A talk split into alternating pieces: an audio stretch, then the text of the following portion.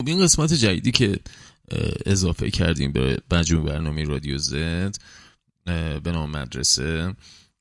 بخش علمی کار هستش که واقعا جاش توی مجله هنری فرهنگی رادیو زد خالی بود.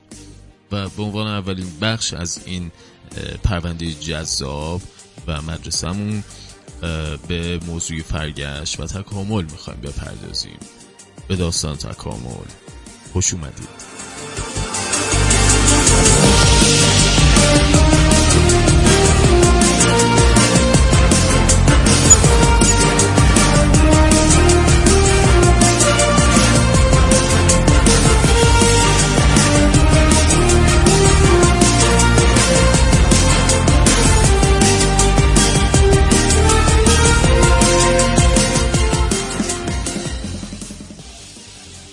تصور کنید چهار و نیم میلیارد تومن پول داشته باشید.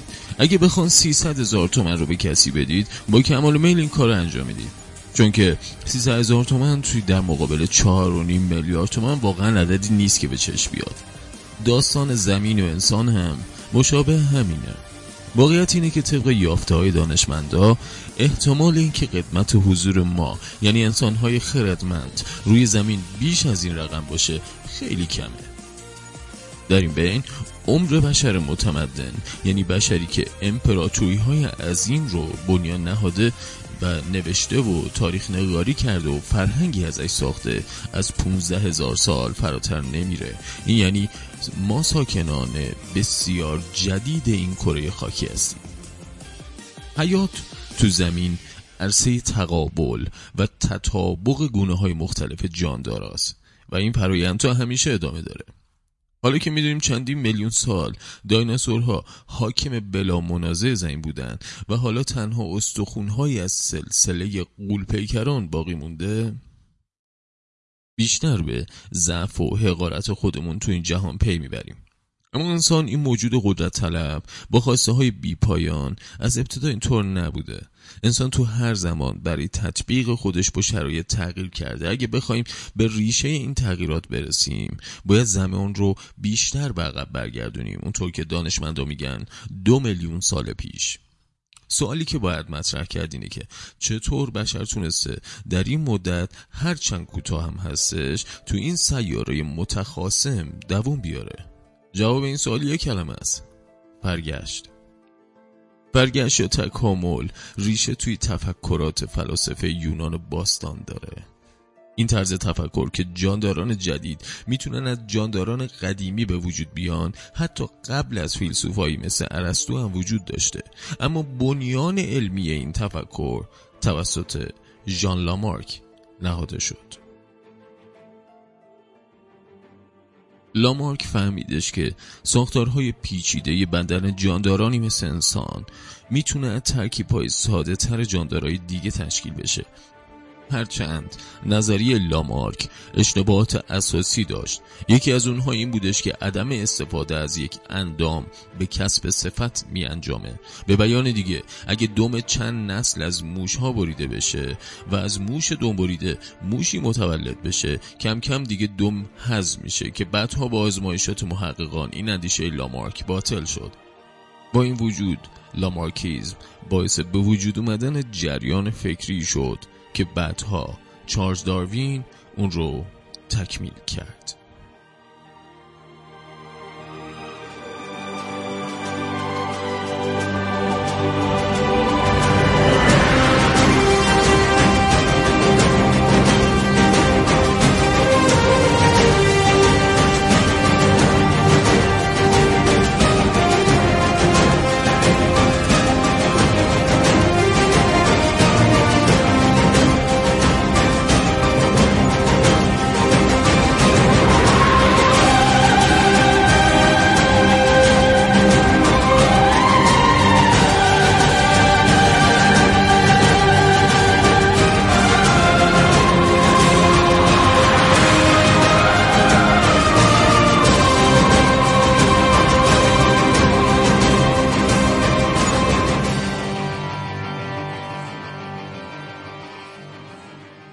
چارلز داروین زیست شناس و زمین شناس بریتانیایی.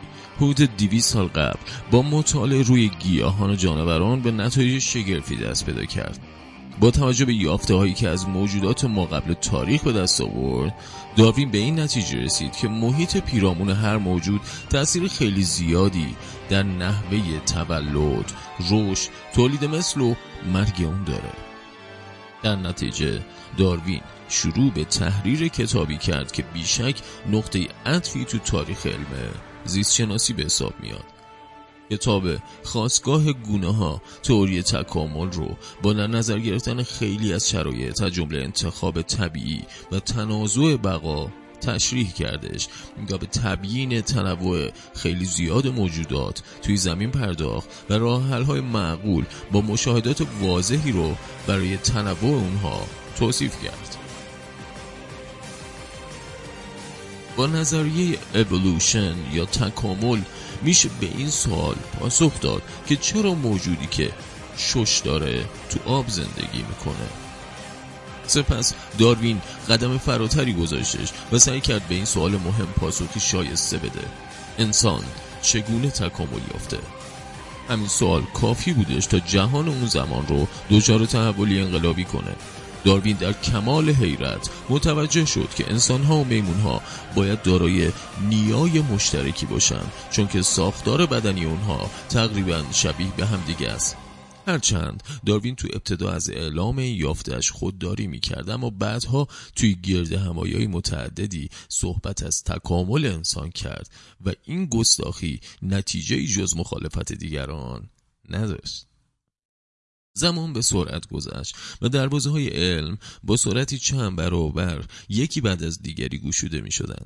حدود یکصد سال قبل علمی نوین با سابقه کهن ظهور پیدا کرد که پاسخ خیلی از سوالات مهم تو زیست شناسی و پزشکی بود. هرچند ژنتیک در واقع بخشی از دانش زیست شناسیه اما اونقدر گسترده و دارای بخش های متعددیه که انگار دانشی نو به وجود اومده ژنتیک می‌تونست پاسخی مناسب برای سوالات دانشمندا ارائه بده. ژنتیک به بررسی وراست و تفاوت جاندارا با همدیگه می‌پردازه و می‌تونه با استفاده از اون دونست که دو تا جاندار تا چه حد شبیه هم یا از همدیگه متفاوتن. کم کم ژنتیک به مسئله تکامل هم ورود پیدا کرد و نتایجی به دست اومد که مهر تاییدی بر سخنان داروین بود. خب اینا همش مقدمه بود تا شما رو به دنیای فرگشت. وارد کنم.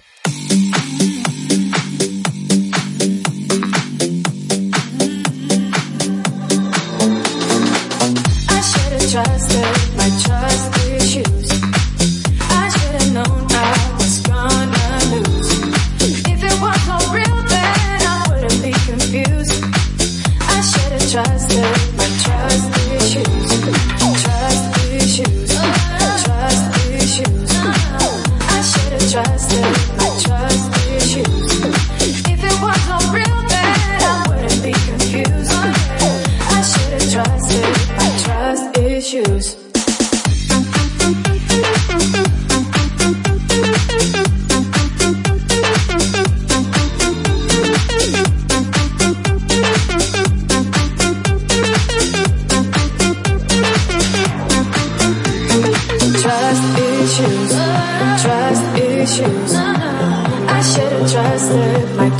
If it wasn't real, then I wouldn't be confused. I should have trusted my trust issues.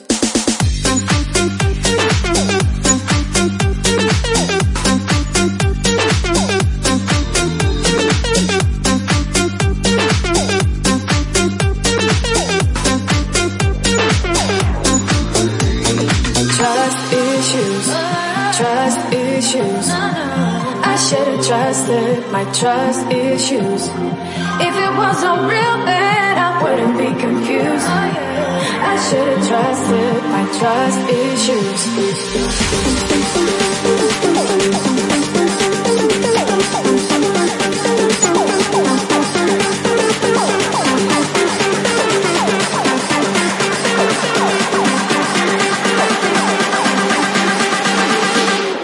trusted my trust issues.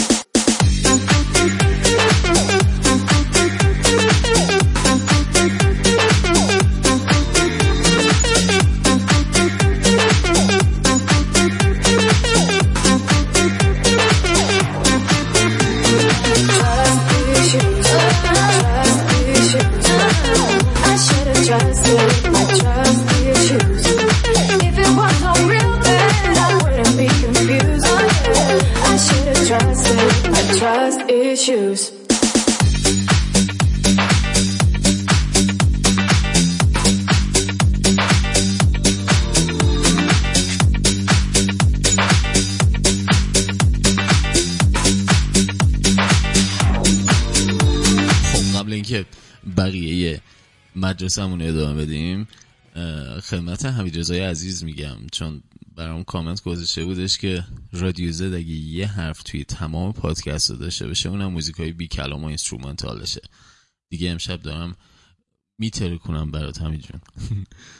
و تا الانم بهتون بگم یعنی یه لیست گرفتم ما 1728 تا موزیک instrumental کلاسیک کلا بی کلام براتون پخش کردیم که background در واقع حرفای من بوده. اما می‌خوایم بریم سراغ ادامه کارمون. حکمرانی انسان ها تو زمین چطور شروع شد؟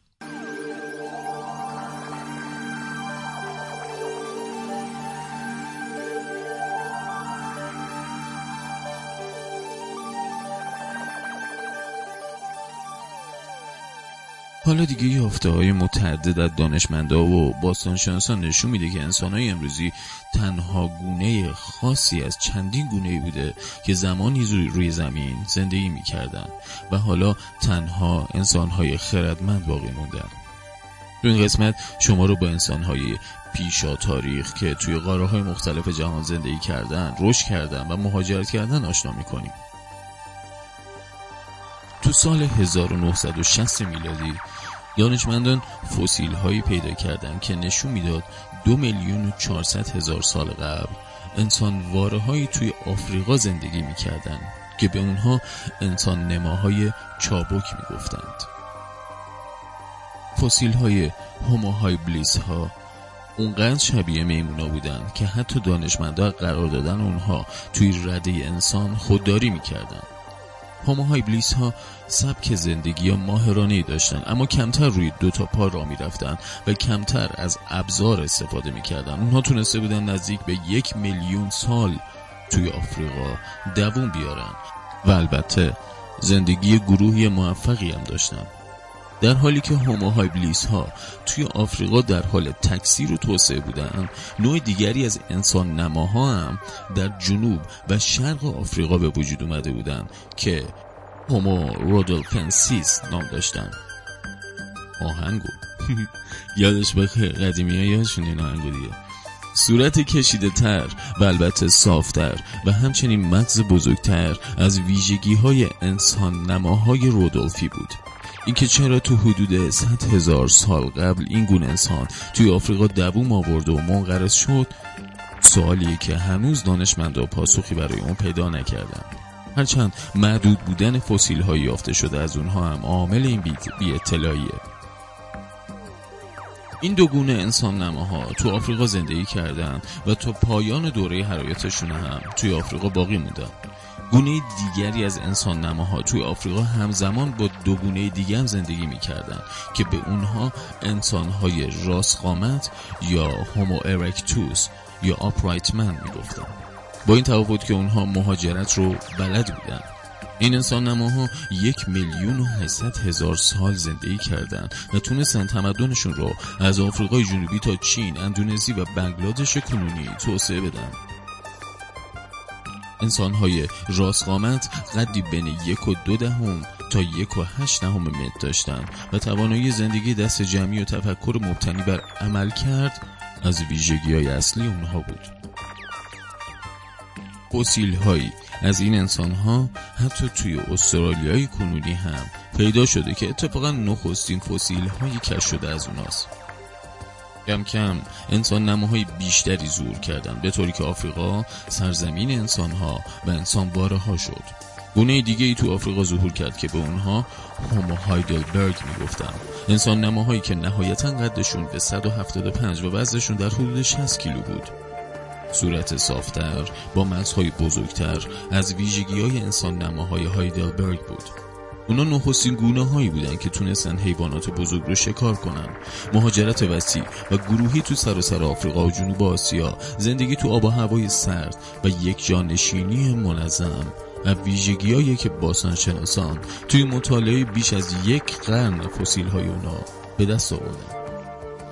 هایدلبرگ ها 500 هزار سال تو زمین زندگی کردن مطالعات نشون میده که روند تکامل در حال شکدهی انسانیه که قرار تحولاتی اساسی توی کره خاکی ایجاد کنه.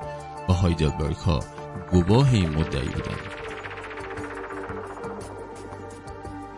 اما هایدلبرگ ها و هومو ارکتوس ها اولین ورودی های آسیای جنوبی آسیای میانه بودند. اونها خیلی سریع در مناطق خوش آب و هوای آسیا سکونت خودشون رو شروع کردن که یکی از این مناطق فلات ایران بود همچنین توی اندونزی نوع خاصی از انسان باره ها زندگی می‌کردن که مغزشون کوچکتر از مغز انسان های الان و قدشون نهایتا 110 سانت بود اونها از ابزارهای کوچیک برای شکار حیوانات بزرگ استفاده می‌کردن که نشون میده با وجود مغز کوچیک دارای هوش سرشاری بودن ساکنین اندونزی کنونی بیشتر کوتاه قامتانی دارای سبک زندگی خاص جنوب شرق آسیا بودند. نام اونها انسانهای فلورسی یا هوموفلورسیس بود این, انسان نماها بین 17 هزار تا 95 هزار سال قبل روی زمین زندگی می کردن. وسیلای اونها به تازگی و حدود 17 ساله که پیدا شده مسیر مهاجرت انسان نماها از آفریقا به آسیای جنوبی، آسیای میانه و آسیای شرقی نشون میده که اجداد ما چندان تمایلی به حرکت به سمت اروپا نداشتند. محققان متوجه شدن که دلیل این عدم تمایل اونها برای مهاجرت به قاره اروپا محیط یخزده اون روزهای اروپا بود. به این جهت تا 100 هزار سال قبل هیچ کدوم از گونه ها علاقه به حضور توی مناطق آسیای غربی و اروپا نداشتند. هرچند میشه گفت که بعد از هومورکتوس ها انسان ها شکل و شمایل خود رو کم کم پیدا کردند و برخی محققان معتقدند بهتره به نسل های بعد از هومورکتوس ها انسان گفت. تا انسان نما اما گونه که خیلی یعنی همتون اسمشون رو شنیدین یعنی ناندرتال ها آخرین و نزدیکترین گونه به انسان های خردمند که ظهور کردن. اونا به احتمال قوی از فیزیک بدنی خوب رکتوس ها و هوش زیاد هایدلبرگ ها و فلورسیس ها بهره مندن مطالعات نشون میده تفاوت DNA اونها با DNA انسان های امروزی در حد یک دهم درصده. مغز هم اندازه با مغز انسان یه ذره بزرگتر. قدی در حد یک و نیم تا یک و هشت متر. با زندگی اجتماعی مدون و قدرتمند باعث شد که ناندرتال ها بسیار بیشتر مورد بررسی قرار گیرند. اونها اولین گونه های انسانی بودند که برای مردگانشون مراسم می گرفتند و گل به سر مزار اونها می بردن اونها اشیاء زینتی می ساختن لباس بهتر دوخته و فرهنگ های جمعی رو اختراع کردند. اونها اولین اروپاییان تاریخ بودند.